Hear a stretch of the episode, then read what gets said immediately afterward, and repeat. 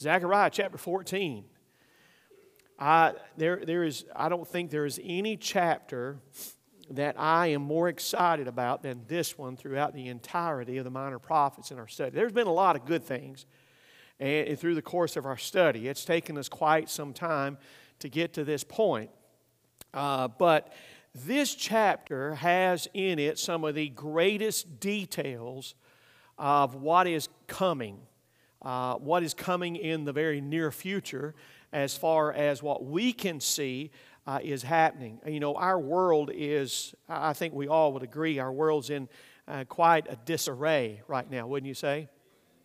Okay, all right. Um, some of you may not be paying attention, but, uh, you know, our world's in a mess. All right. And then, and then think, too, about a lot of the events that have recently transpired over in the Middle East and Europe and other parts of the world. Uh, these things are pointing to one great event, and that is the coming of Jesus. And we're very excited about that. I, I think we as Christians should be excited about that. Uh, you know, I was actually today earlier, I was thinking about that. I wonder what it's going to be like. I don't know.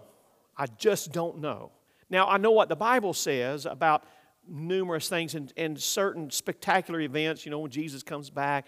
I know what the Bible says about the tribulation period, the great tribulation, and those things, but, but then I get to thinking sometimes, what is it actually going to be like for us? You know, where, where are, where, where do we fit into the scheme of, of, of things and uh, in, in light of what the Bible says? We, we're, we're limited as to what we know, but what we do know is what God has told us. Okay, so that part we can be excited about, but there are some things, it's the unknown. Okay, that's what's fascinating to many of us are the things that are unknown. And there's a lot of things about those details in the future, the coming near future, that, that are just unknown to us. It's kind of fascinating. And it, is, it, it, makes me wonder. I know it's a personal thing, but I don't know. Maybe you've ever, uh, maybe you've wondered about that. Wonder what it's going to be like when, when there is no more sin you know, that, that, I mean, think about that for a moment. You know, when, it, when that's done, when that is all over, when Satan is put away and there's no more, there's no more of the temptations that he would bring. What is that going to be like? You know, we live day by day right now, and those temptations come at a regular basis. But one day that's going to end. Praise God for that, right? That's an exciting thing. Well, I didn't mean to go off on that little rabbit trail. We bring that uh, let that dog bring him back in, all right? Uh, so let's, let's look here. What, this is what we want to look at. Chapter 12, 13, and 14 are giving to us the close of Israel's history as we know it. So this is the it. This is it. This is the end. And so we get to 14, chapter 14. Uh, there are some things, some very uh, uh, uh, dramatic things that ta- are taking place. And Zechariah, he is uh, telling us about some changes that are going to take place and all of that. And uh, we have these final days that are right before us. In, in, fact, like what we looked at last time, last week, was the final battle for Jerusalem. This is it. This is the last one. There have been many, and I gave you a list there were 19 throughout the course of Israel's existence, not just as a state since 48. I'm talking about, let's go on back even into the Old Testament. And what we learned is there were 19 different times that Israel has been attacked by some outside uh, uh, country, some surrounding nation or others that, that wanted to come in and take that little country, take that city. Uh, and some of them were successful in taking the city and ravaging the city and ruining the city and, and burning the temple and burning the walls of the, of, of, the city down and ravishing the women and all of that stuff. All many of them were successful. But there's coming a day, there's going to be one more. There's, there's going to be one more. Now, there may be other attempts, but here our Bible tells us that there's one more, and this is what I find interesting in the text is that it is the Lord who's bringing everybody in this time.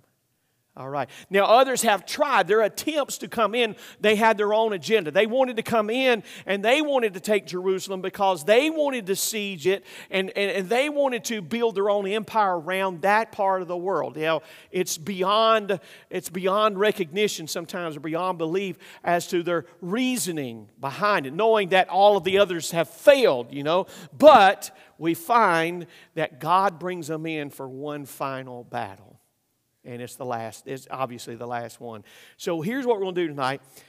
Um, we're going to read uh, down through, let's read the first 11 verses uh, this evening you'll see some of the things that I've just talked about in verse 1, 2, and 3, uh, but I especially like verse number 3.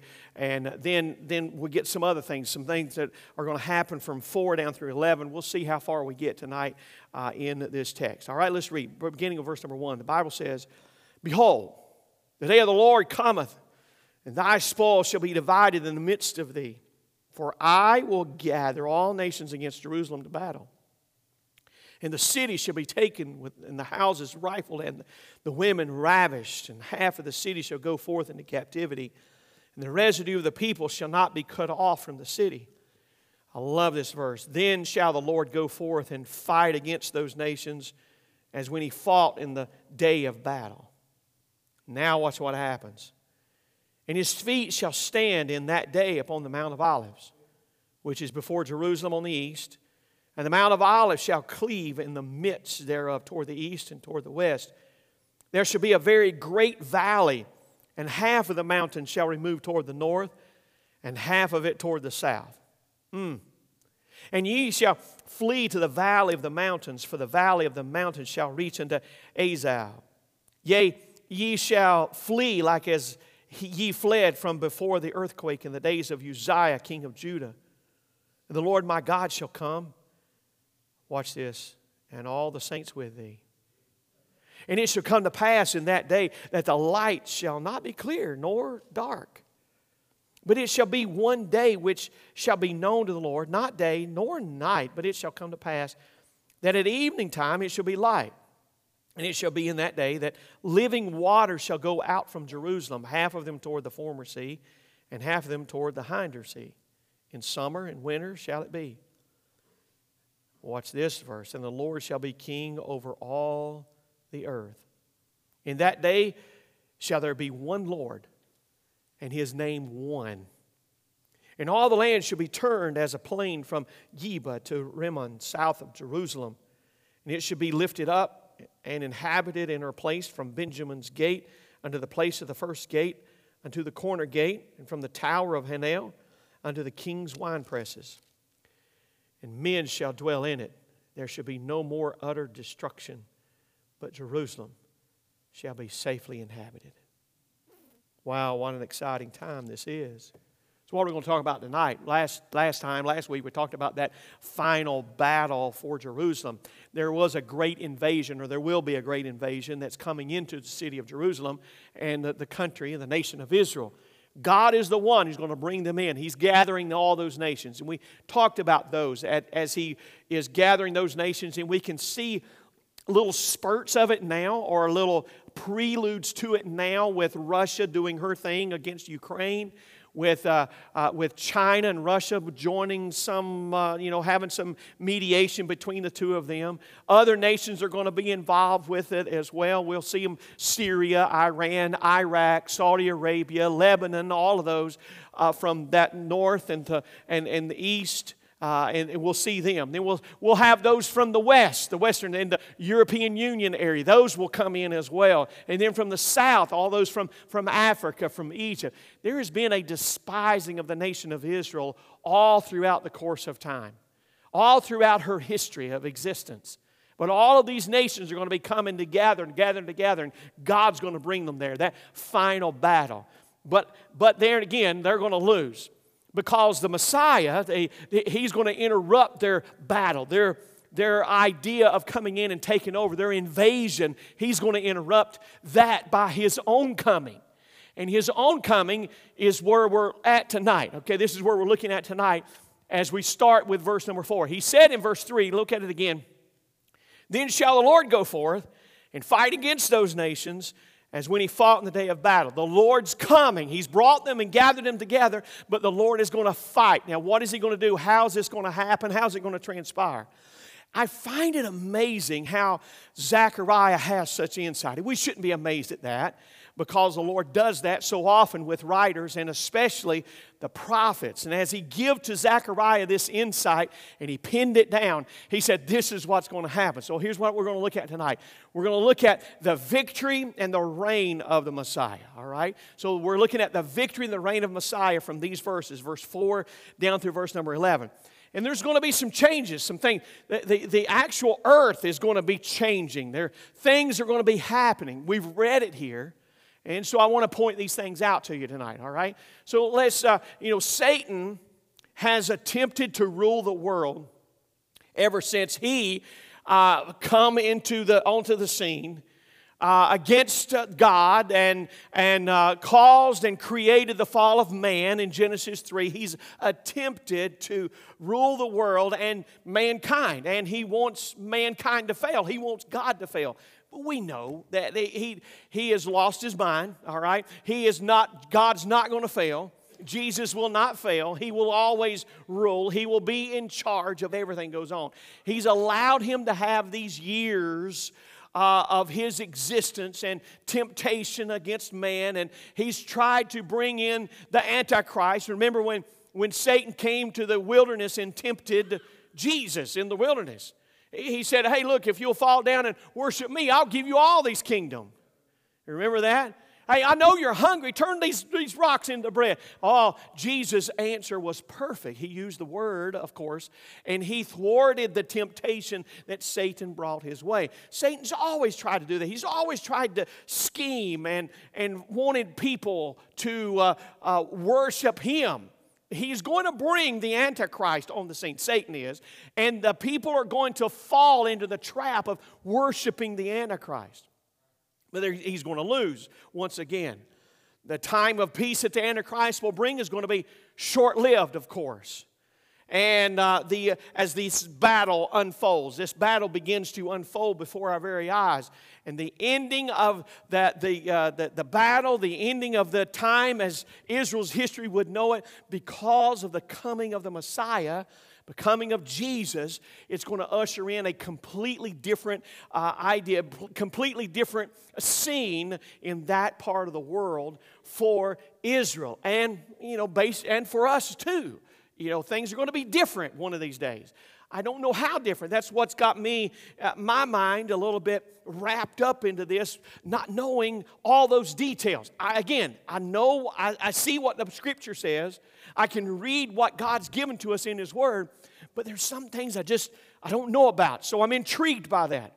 I want to know, but God hasn't revealed those things to him. I'm not like Zechariah, okay? I'm not a prophet like Zechariah. I have this, okay? I have the book. I got the Word of God. And, and, so I can look in here and see what He has for me. But I still, in my mind, I was like, man, I wonder how that's going to be. Well, let's, let's, let's look at a couple of things here. First of all, I want you to see this. In verse number four and five, there's the division of the Mount of Olives. What do you mean, the division of the Mount of Olives? Let's look at verse 4 and notice, notice what he says here very carefully. He says, And the feet shall stand, and his feet rather, shall stand in, the, in the, that day upon the Mount of Olives, which is before Jerusalem on the east. And the Mount of Olives shall cleave in the midst thereof toward the east and toward the west, and there shall be a very great valley.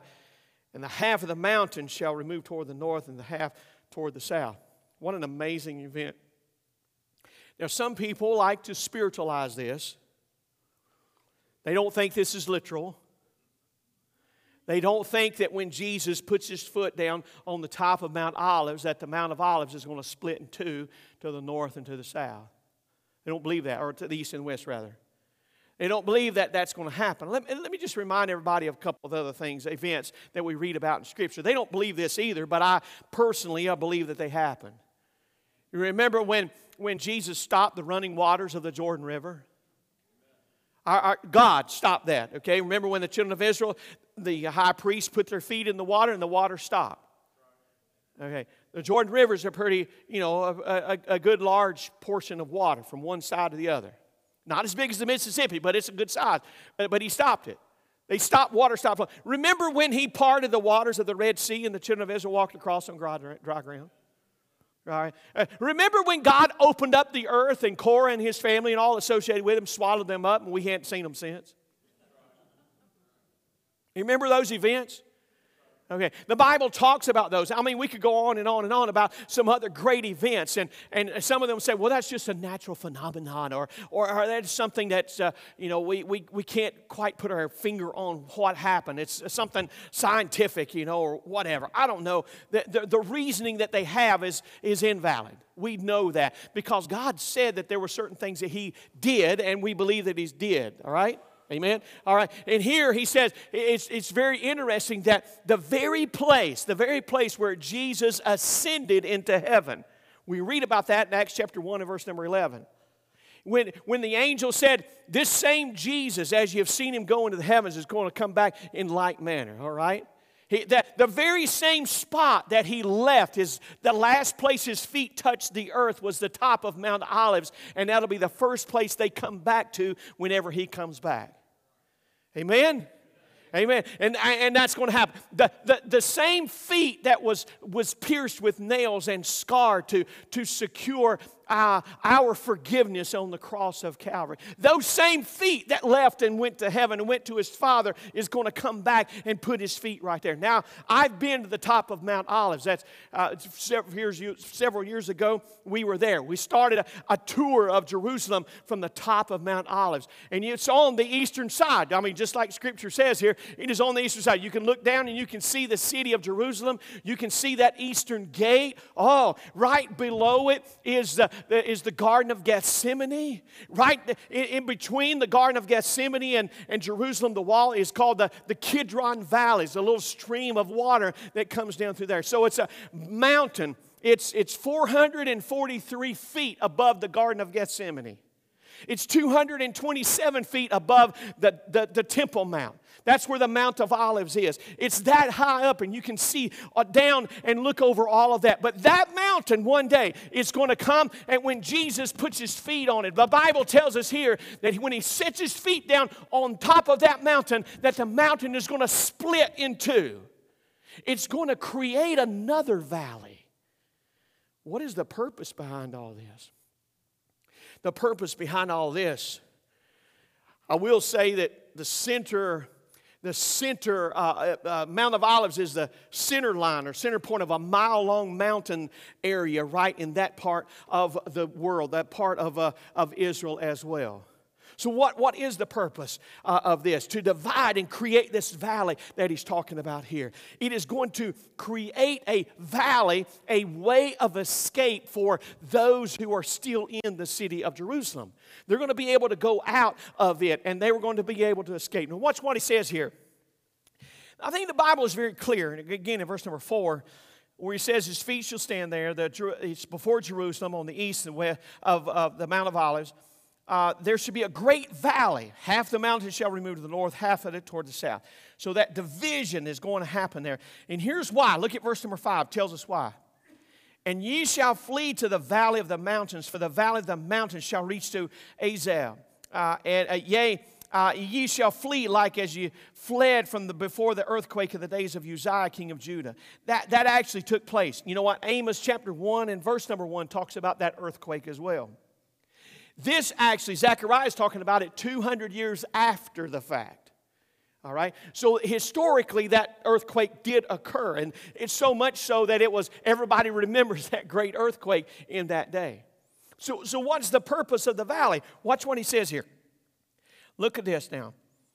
When the, when the, ye shall flee to the valley, the people, the city of those are left and remaining on the earth during that time. The armies are gathered. The people are in Jerusalem. The Lord's coming back. The, the, the mountain is going to fall to the, the north and to the south. It's going to create this valley. The, the children of Israel, the Jewish people that are in the city that remain here, are going to be able to flee from that part of uh, Jerusalem through that valley. But listen, look, this is what is so interesting. The Lord my God, the last part of verse 5, the Lord my God shall come and all the saints with thee. What's happening here?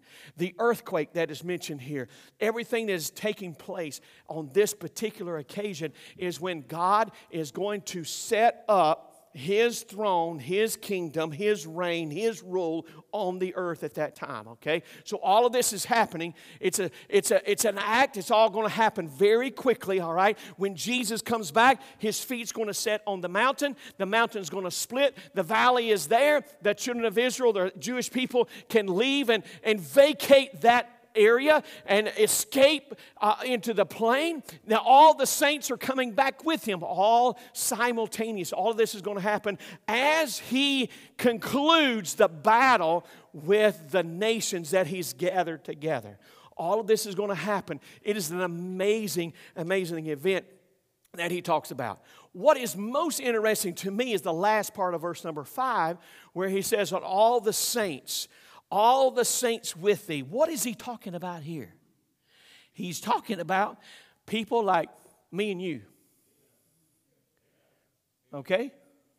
If we have, if we have died in the Lord, we've gone to heaven, He's going to come back, uh, then, then we get to come back with Him there. If, if we understand the Scriptures, everything the Scripture says correctly, that when Jesus comes back and he raptures and takes the church out, he's going to come back and we're coming with him. He's saying we're coming with him here. Where, where's our proof text for these things? 1 Corinthians chapter 15, verse 23. 1 Thessalonians chapter 3, verse 14. I'm thir- uh, 3, 3, 13. 1 Thessalonians chapter 4 and verse number 14. All of these make reference to the fact that Jesus is coming back and he's bringing saints with him. Paul says he's bringing us with him in those portions of scripture. Zechariah says he's bringing the saints with him. So we're just listen, listen. This is one of those things that we don't really think about, but we get to witness this event as we come with him and he concludes this battle, interrupts the invasion of Jerusalem. The Lord setting his feet on because we're with him. We're going to see that mountain split, all right? We're going to see that valley created. We're going to see all of these things as it happens, and the Lord is going to bring us with Him so that we can see all of this. And what, what is the purpose behind this? Revelation chapter 19 talks about Jesus coming back in His glory in all of his glory to defeat the armies of the earth, to defeat the enemy at last. Jesus is going to be here to do all of that. He comes back with power, as it's obvious, and with glory, it's also obvious in the text of Scripture here. So there's the division of the Mount of Olives.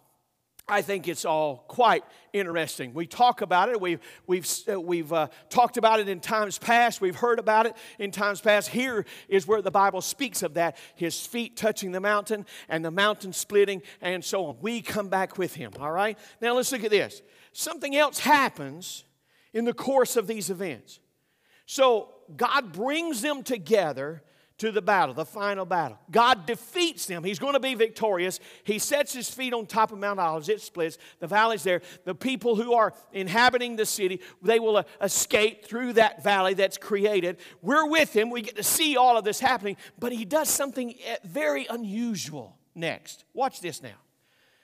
In verse 6, 7, and 8, there's a difference in the character of nature here. So there's a difference. Things happen. Watch what he says now. It shall come to pass in that day that the light shall not be clear nor dark. Huh. What does he mean by that? Verse 7. This helps us a little bit.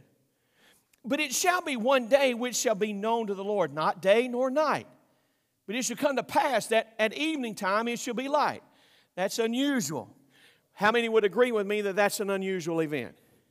Okay, all right. So it's unusual in that there's coming a particular day that it's not going to be day or night. It's the, the sun, the sun and the moon and all those things that illumine the earth, it's going to be different. How different? Well, it's going to be, it's not going to be clear, but it's going to be such a way that it's not day and it's not night. Now, I don't know, scientifically, I don't know how that will happen. I do know what Zechariah says. How many believe what Zechariah says? You believe what Zechariah says? Okay, I believe what Zechariah says. It's not going to be day, it's not going to be night. God's going to do something in this particular part. It, it is one of those inexplicable things that happens in Scripture. What we do, however, just as the Mount of Olives will split when Jesus puts his feet on top of that, as, as that as will be hard to explain, all right? Uh, just as the Red Sea is hard to explain scientifically, we know it's God, okay? Right? We all understand and know that God has done, He's powerful. He created the earth. He can do whatever He wants to with it, all right? He created the sun, the moon, the star. He created the light. He created all those things. He can do whatever He wants to with those things. He's God, right? So, Him being God and can do all of these things, I'm not really concerned or worried about it. It's just intriguing. How is it going to be not day nor night, not clear, but it's going to be one day that the Lord's going to do all this? Interesting. I think He's changing, He's making a difference here in the character of nature, the character of things. But there's something else that happens. Watch this now. Watch this now. He, he's going to, as he changes the, the illumination of the earth, it's kind of a unique and extraordinary thing. A one day, one of a kind event, okay? The light will be absent, the dark will be absent. But watch what he says here in verse number eight. Here's another great wonder. It shall be in that day that living water shall go out from Jerusalem. Now, listen, I've been to Jerusalem. The closest source of water is in the Kidron Valley. That's it. Jerusalem is high. It's, it's the elevation of it is high. In, in, fact, you can go east or west, and as soon as you start going east or west, you're going down. Okay? So here's what's happening. There's going to be, because of all the events that happen, God's changing the character of nature in that part of the world. With the mountain now being divided, it's almost like the Kidron Valley ceases to exist because of everything, because of the, the, the nature of what is happening with the, uh, with the Mount of Olives. There's going to be a way for them to, to, to get out, okay? The, the, the Jewish people. So all of these things are changing. So here's what's happening. He says they're going to be a source of living water. The source of that water is Jerusalem, the highest point, that region of the world. The water is going to go from Jerusalem that way to the Mediterranean Sea, all right, and to the Dead Sea. Now, I've been to both places. And from Jerusalem, going both those directions, you go down. Actually, I remember driving from Jerusalem down to the Dead Sea. I didn't even have to touch the gas, the, accelerator. I had to touch the brakes. Didn't have to touch the accelerator. We were going down. All right. So here, the, the, the rivers, the, the, this living water, this that, that's going to proceed from Jerusalem, being that highest point. The waters are going to be going in both directions there. What, what is happening? What is God doing all of this for? Watch this now. Look at this. He says in verse 8, it should be in that day the living water should go forth from Jerusalem, half of them toward the former sea and half of them toward the hinder sea. That's simply meaning that the waters are going to go toward the Mediterranean, going toward the Dead Sea. But watch this, look at this. In summer and in winter shall it be. In other words, Jerusalem right now is one of the most arid places in existence on the earth. All right? That means that a lot of times it, it looks like a desert it, uh, water has to come in. They have to do a lot of irrigation and so on. And it looks desert, uh, uh, a desert look, plateau kind of area. So a lot of sand. And, you know, I mean, it does get cold there, but, but anyway, he's saying here that things are changing. The course of uh, and the character of nature is changing to the degree that now there's going to be water from Jerusalem both directions for the vegetation, for the prosperity uh, that is coming in the in the future. Uh, they will have uh, those waters there in that land, and here's what's happening. All right, it is going to refresh the land. The, the supply is not going to end. It's going to be there in summer and in winter. Sometimes in the summer months, the water would dry up because there was, it was so hot and humid and arid and so on. So there would not be a, the fresh water source. But now he's saying there's going to be water, living water there going from Jerusalem both directions, and it's never going to end. Let me ask you a question. Do y'all remember reading somewhere in the Bible where there's going to be a river flowing that will not end? its supply from the throne of God. Interesting. Now, I'm not saying this is that river. I'm just saying there is a very similar situation here. A never ending source. What does water do? Water symbolically speaks to us of purification, of a spiritual life, of, of refreshment. That's what water in the Bible speaks of and tells us here. So here's what's going on. As those waters leave Jerusalem and go to the Mediterranean, go to the Dead Sea, there is a refreshing, there is a new purification or purification process. There is a greater, new spiritual life that takes place. Why is all of that happening? Why is that significant? Remember what just happened. What have we been talking about at 12, 13, and beginning of 14? When God calls in and gathers all those nations and He's going to destroy them, defeat them, even though they're coming to invade Jerusalem, God is going to take care of them and there's going to be a spiritual renewal a refreshing time in the nation, in the land, in the land of Israel. Some things are going to be different. So he's changing the character of nature in that part of the world as well. So the Lord here is not just he's not just saying words. He's actually going to be doing some of these doing these things for his glory, all right? For His glory, for our benefit. He's doing it with His power. He is, he is obviously making some plans for something spectacular. Here's what it is now. Watch this. Watch this now. Verse 9. Here's it is the day of His reign. And the Lord shall be king over all the earth. In that day shall there be one Lord, and His name one. What's happening here is simply this when the Lord gathers those nations together, when He comes back to set His feet upon the top of Mount Olives, when He changes the character of nature with the waters and with the, the, the valley and, and all of those things, He is setting up for one thing, and that is the day, number three, the day of His reign. The day of His reign is being set up. Do you understand what's happening here? The day of his reign. What do you mean by his reign? He is going to rule and reign. How long? Forever and ever and ever and ever and ever. And guess who's going to get to see it?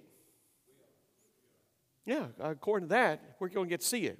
He's bringing the saints with him all right? And we're going to get to see all of this thing all of these things transpire all right? So uh, that's going to be a wonderful glorious day. He, it, the, the, the culmination of all of these things are happening is in verse 9 the lord shall be king over all. Listen listen jesus is the son of david right and Jesus, being the son of David, he, he promised that he would sit on the throne of his father David. This is it. This is when it is going to happen. He is going to be on that throne. He will be recognized and worshiped throughout the entire universe. He's changing the landscape of everything. He's changing the course of uh, all future events right here before our very eyes. Zechariah was privy to this information and, and he wrote it down and he's given it to us. And now we're here tonight studying it in 2023, almost 2024. We're, we're here tonight studying this as God revealed it to him. Here we are, several thousand years later, looking at seeing what God is going to do. And I, I just find it amazing. I find it fascinating. that his throne is going to be set up, he will be king over all, and there shall be one Lord and one name one Lord and one name. You remember me saying just a moment ago that Satan has tried, he has attempted to try and tried to get people to worship him. He's successful in many ways, but he is going to fail. He's going to lose. And as he loses and as he fails, here the Bible confirms the fact that the Lord will set up and he will reign over all the earth at that time. Amen for that. One more thing, one more thing. I'm just going to mention this, but I'm, not going to deal with it tonight. Verse 10 and 11 talk about the destruction ending. Now, this is important. Why? Look at verse 10 and 11. Let me just, just read. The land shall be turned as a plain from uh, Geba to Rimmon, south of Jerusalem, and it shall be lifted up and inhabited in her place from Benjamin's gate unto the place of the first gate, unto the corner gate, from the tower of Hanel unto the king's wine presses. What, what, is, what is that all about? All right, watch this now. Watch this now. Don't miss this. He is giving, Zechariah is giving us a uh, geographical location a geographical location. He's pinpointing several, the plains of Geba, the plains of Rimmon, the, the gate of Benjamin, all of those things. He's pinpointing an area, a geographical location where something is going to take place. All right? From this point on, all of this area, there's going to be a plain. Now, why would the waters be going from Jerusalem through these areas for, to the east and to the west? Why would the mountain disappear? Why would all of these things happen? Why does, why does the inhabitants need to escape? Why does all of these things happen? Because he is setting up his reign on the earth. It's a time for him to reign. He is going to end the destruction.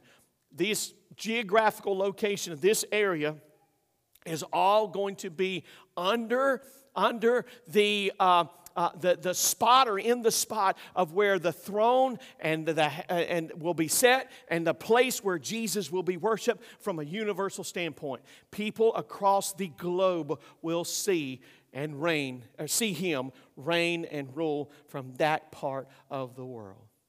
Verse number 11, let me show you this. I can do this fast. Watch this now. And men shall dwell in it. What? That location, the geographical location that he just described in verse 10, and there shall be no more utter destruction. He ends it all. The last chance, the last time that anybody ever attempted to go into Jerusalem and siege Jerusalem has ended. No more destruction of Jerusalem. Again, it's happened many, many times in the past, but he says this, the last phrase, but Jerusalem shall be safely inhabited. Why is that important? It's important because Jesus the Messiah will reign and rule from Jerusalem. That spot, that area, all of it's going to change, all of it's going to be set up, and Jesus Christ be sitting on the throne of his father David, and all of that's going to be set. Jerusalem will be inhabited safely. No harm, no destruction, no war, nothing else is going on in that part of the world ever again. As Zechariah gives us these details of the gates and the areas of the plains, what is he doing? He's assuring us of the exact nature of the Messiah's operation to restore the land to the rightful owners and also to set up his throne and place of worship. The city will be rebuilt It'll be repopulated, and uh, every, it will be a, a, place to live peaceably from now on or from then on, safely without any kind of interruption, without any kind of threat of harm, because, because Satan is a loser. He's a loser. Bible proof. He's a loser. And guess what? We're winners. Amen we're winners. All right, let's pray. Father, we love you so much. Thank you for your blessings. Thank you for our time in your word this evening. I pray, Lord, that you would use um, this section of, of your word to in, enlighten us and help us in, in our life, in our Christian life, in our growth. And Lord, while there are many things that are still unknown, yet there are details that you give to us that are helpful uh, that encourage us for the days to come and just to be honestly be prepared uh, for what is to come. We thank you for your kindness and your care for us. Pray that you bless our uh, the people and thank, thank you for each one's attention tonight. We love you and we thank you in Jesus' name. Amen.